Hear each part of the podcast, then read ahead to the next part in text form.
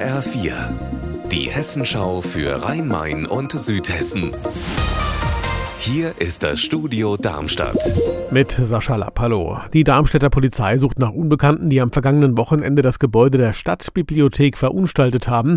Zuerst sind die Unbekannten aufs Dach geklettert und haben eine Lichtkuppel zerstört. Danach warfen sie das Glas an der Eingangstür ein und zu guter Letzt beschmierten sie die Fenster mit Farbe. Jetzt werden dringend Zeugen gesucht, die die Vandalen am Wochenende beobachtet haben.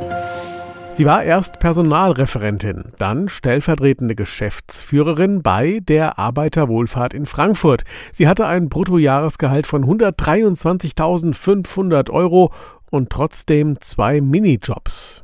Die brachten ihr laut Anklage zusätzlich 23.500 Euro obwohl sie dafür nichts getan hat. Heute sollte der Prozess am Amtsgericht Frankfurt gegen die 40-Jährige geführt werden, sollte Heike Berufka. Die Angeklagte hatte heute Aufstellungen dabei und die sollen belegen, dass sie sehr wohl gearbeitet hat, auf Sitzungen gewesen ist, in der Zukunftswerkstatt der AWO und in der zentralen Steuerungsgruppe zum Beispiel. Das kam zwar reichlich spät, immerhin ist die Anklage ja schon fast ein Jahr alt, aber trotzdem müssen Gericht und Staatsanwaltschaft darüber jetzt nachdenken. Das sei doch sehr gehaltvoll, hieß es. Ergebnis, der Prozess ist für heute geplatzt. Bis 2026 soll die Grundschule in Weitengesäß geschlossen werden. Das hat der kirchliche Träger EKHN vor ein paar Wochen verkündet. Seither gibt's in dem kleinen Örtchen heftige Proteste und jetzt gibt's sogar einen Hoffnungsschimmer. Stefanie Hofmann.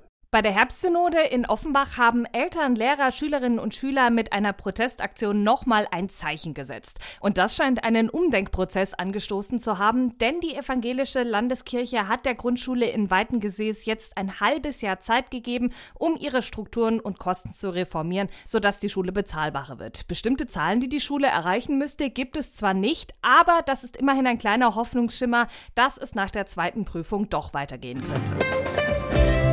Unser Wetter in Rhein-Main und Südhessen. Es ist bewölkt, bedeckt und es regnet zeitweise. Die Luft die erwärmt sich auf 8 Grad in Hochstetten. 9 Grad sind es in Bischofsheim-Maintal. Ja, und in der Nacht, da fällt zunächst noch etwas Regen.